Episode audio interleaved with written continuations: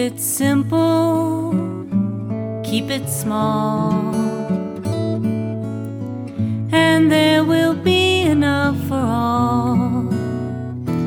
Take a little, give a lot. Thank Mother Earth and Father Sky for what you've got. Hi, everyone, and welcome to the Green Women Podcast. I'm your host, Reggie, and today we are going to be talking about brain health and why is it so vitally important to all of us. This is a great topic for me. I truly enjoy this one. When I went to do some research on this topic, I Googled brain health. Do you know what appeared? Was all these topics about mental health. Oh, I was discouraged. But these are two different topics. I wanted the health of our brains. I think we as a society are doing an injustice by calling brain health mental health. I don't know about you, but mental health is describing a condition, at least to me, of a declining or poor brain. Just like we say our heart may be declining or we have poor, poor heart health. When I was growing up as a child, my grandmother, oh, she was so sweet and kind, a little frail, but she was so quiet and she always seemed a little off. No one wanted to talk about it. In a nutshell, she experienced traumatic situations during the various wars when she lived in Germany. And she experienced also seeing her husband, her first husband, and son killed in front of her. Yeah, I think that would change me too. Over time, she was diagnosed as mentally ill. Her mentally ill status, however, was a breakdown of her brain over time, with many factors being involved. And her behaviors contributed to a non healthy, healthy, and declining brain. This information I did find for the podcast today is taken from research and an article by the World Federation of Neurology's Brain Health Initiative. Finally, we are calling it brain health. And from the descriptions such as an aging brain, non healthy brain, or a declining brain are all better terminologies to describe what is going on in our brains rather than using the word mental. Now, believe me, that's my opinion. Brain health is critical, though, to overall health. It gives us the ability to communicate, make decisions, problem solve, and live a productive and useful life. Because the brain controls so much of our daily functions, it is arguably the single most valuable organ in the human body. But we have many organs that we just say what it is. For instance, we call issues or behavior characteristics of the heart heart disease or lung disease or stomach disease or liver and kidneys like failing heart, a sick liver leading to cirrhosis, stomach issues like Crohn's disease or inflammatory disease having their own side effects. And the brain also comes with behavior and its own characteristics, such as Alzheimer's, Parkinson's, stroke, TIAs, seizures, concussions, and many more. These are what we call diseases that relate to the breakdown of our organs, and they all come with their own symptoms. I just feel that when we use the word mental, it drives the connotation of a crazed person because of the behaviors that they are experiencing from their declining, unhealthy brain. But all our organs exhibit certain behaviors when they are in having declining health in a particular organ. So I love that now there is so much information on the internet, and even doctors from all disciplines are being advocates by talking, doing webinars, and writing books about what is called brain health. Many brain health experts are also writing cookbooks um, about how to feed healthy foods to our brains to reach optimal health. How many of you think of your brain every day? Hmm, we tend to think more about our weight, heart issues, gut issues, how our skin looks, how bright our teeth are, if we have bad breath, how our hair looks, how our skin looks, putting on your makeup, how our clothes looks, and how our clothes, towels, sheets and smell coming out of the dryer. But how often do we think about our brains? And do you know by all what I just said, that affects your brain. Some people do get chronic headaches, but I'm talking about the overall health of our brain. Do you know that the laundry detergent or the fabric softener affects our brains? And those plug in um, air deodorizers? Ooh, pretty bad if you're wondering why you have headaches. It is said that a woman's body's wash, skincare products, hair products, and makeup that she usually puts on every day She's putting on approximately 200 to 300 chemicals in her body each day. And then the foods we eat, we are so concerned with how it might put weight on. And if it is processed non organic foods, we are putting all those chemicals in our body also. It is also going right to our brains through our blood. In fact, there have been many studies on the umbilical cords of newborns, and they have found some 200 to 300 toxic chemicals that have already been received from their mothers at birth. The brain is one of the most important organ in our body, and yet we worry and talk more about every other aspect of our body. And you know, you can replace many bar- body parts with transplants, but we still cannot transplant a brain. So, a healthy brain is so important and vital to all of us, especially especially in our world today where we are experiencing so much trauma, stress, mass shootings, killings, decreased money, inflation, climate crisis, wars, and decreased food supplies around the world, just to name a few. I don't know about you, but the internet is flooded with information about our brain health of today. And that's due in part to the rising incidence of Alzheimer's and neurological diseases, which can be debilitating and very costly, which most of us are unable to fund our own diseases. Being a nurse and always interested in being healthy, I have done much research and listening to many webinars from a wide variety of neurologists, psychologists, naturopaths, gastroenterologists, women's health physicians, and many others. So let's start in the beginning and ask what makes your brain healthy? Well, they came up with five factors, and really, these we've been talking about these forever, just even for our bodies, but it is affecting our brain. There's exercise. Regular exercise, we all know, has been shown to have slow age related brain deterioration and maintain cognitive abilities that typically decrease with age. You know, exercise also helps maintain a healthy supply of blood that's pumping to our brain. It is as easy as going for a walk. You could play a sport, doing some Tai Chi, Qigong, yoga, or attending an exercise class. Physical exercise is just as important as, well, I don't want to say it, but as exercise for your brain. and some of those exercises can include um, logic strengthening education, such as puzzles, games, uh, like chess and Sudoku, using strategic thinking, or maybe crossword puzzles or those scramble word finds. Of course, then we have sleep. A lot's been talked about sleep lately. Sleep plays that important role in brain health. Humans spend about one third of our days sleeping, and sleep is key to brain health. Sleep plays an important role in the function of your brain, our immune system, and many symptoms of the body. Sleep keeps us sharp, focused, and able to make those thoughtful decisions. While different ages have different requirements on the amount of sleep, we need throughout our lives, which is the general recommendation of anywhere between six or eight, seven to eight hours of sleep a night. It has to be consistent, restful sleep, and it gives your brain time to dispose of metabolic waste in our bodies and optimize memory.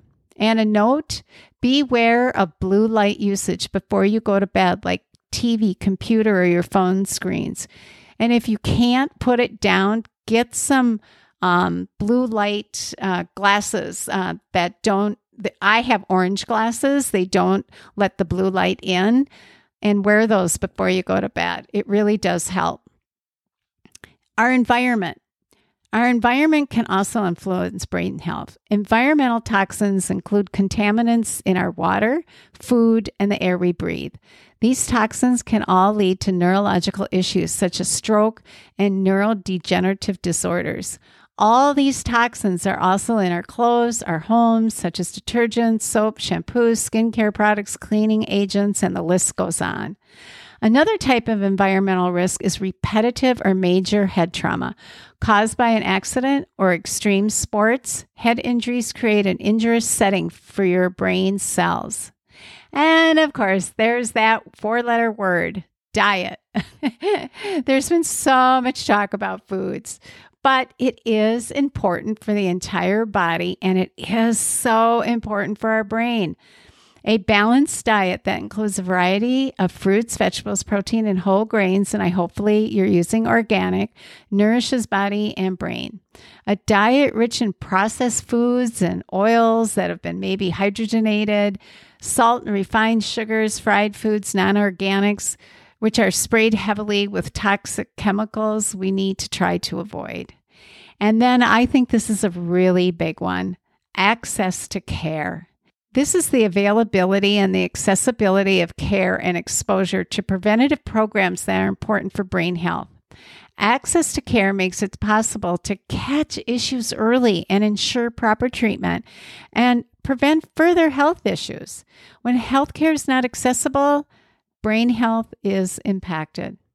Because access to care is so important, medical systems and public health initiatives play a significant role in overall brain health.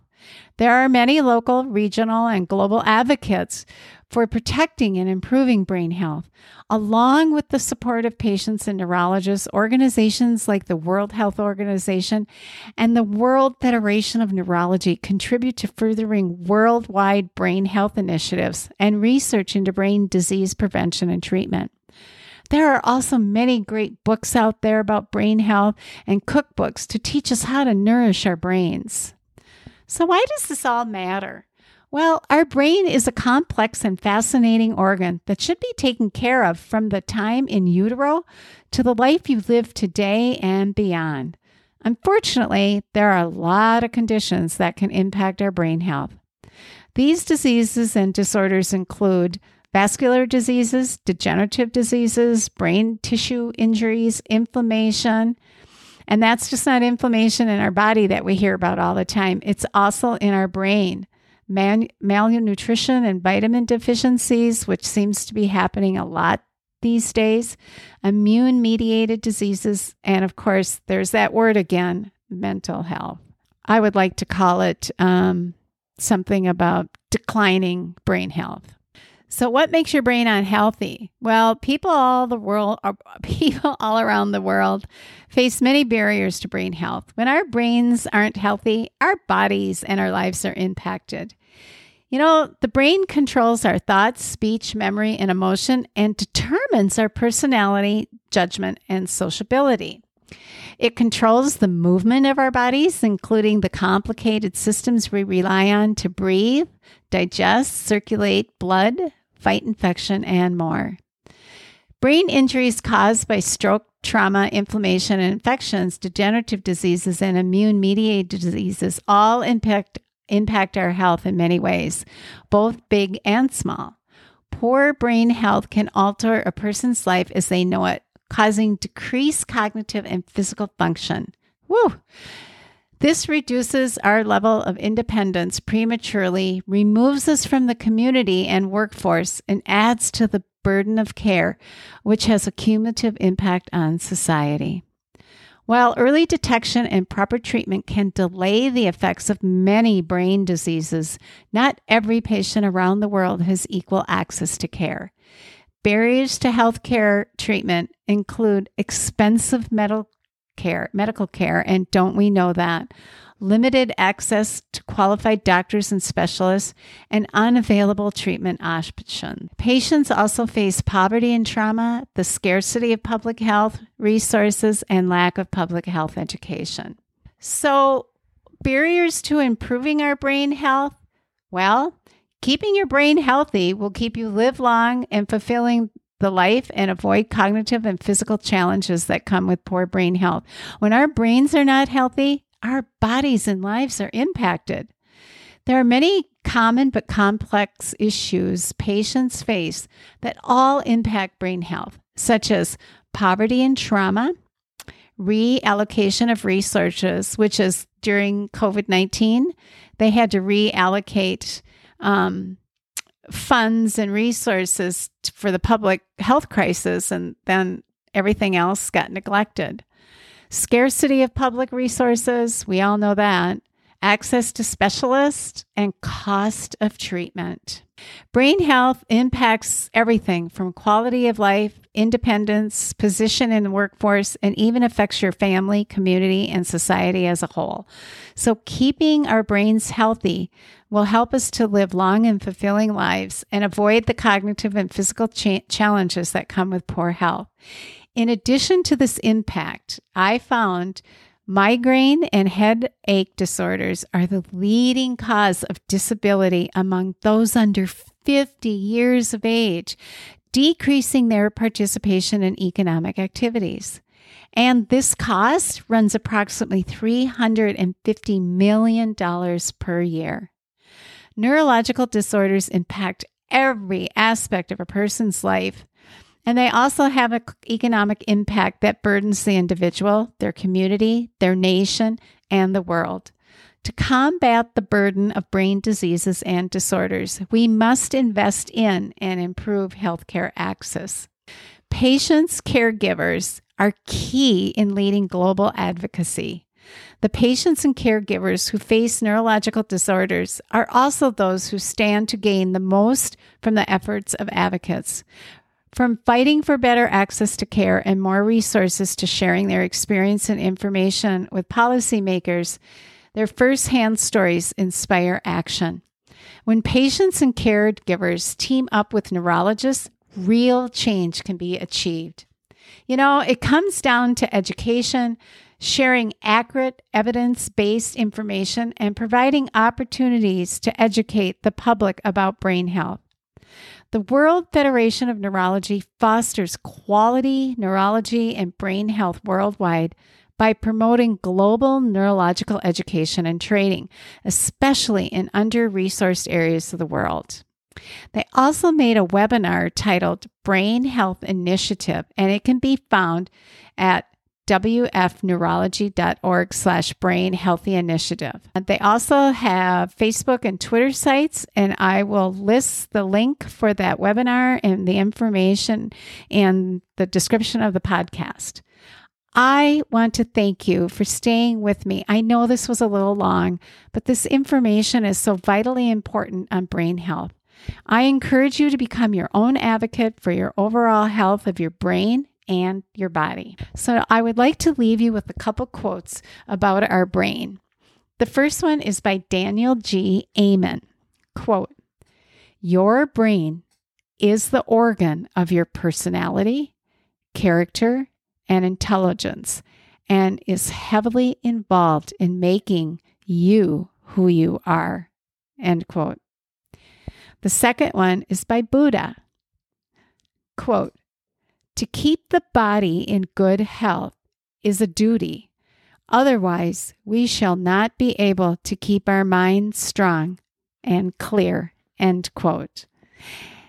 And as always, I would like to give you a big thank you for tuning in and listening. If you enjoyed this episode, please share the podcast, tell a friend, download, and subscribe. We can be found on Apple, Spotify, Amazon, Google Podcasts, and Stitcher. Until next time, stay informed, be healthy, live green, and become an activist for your own health, the health of your family, and the health of Mother Earth, our true home. Keep it simple, keep it small,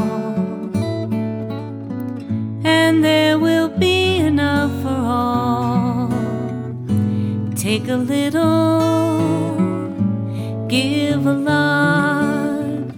Thank Mother Earth and Father Sky for what you've got.